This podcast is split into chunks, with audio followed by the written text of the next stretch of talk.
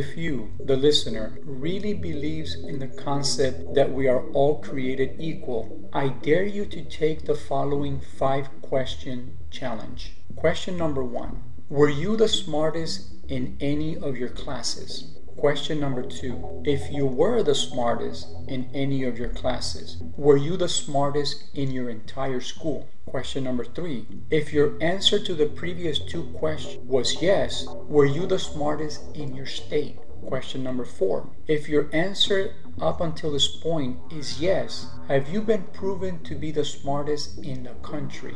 Question number five, even if you have said yes to all the foregoing questions, do you think that in any given subject you are the smartest in the world? This is what I find intriguing about individuals that go around regurgitating this cliche. Individuals that share this mentality like to claim that we are all created equal. These individuals use this cliche when selling the idea that we all have the same opportunity, and if the rest of us, meaning the non-professionals, just apply ourselves, we can be just as successful. But that is not the case.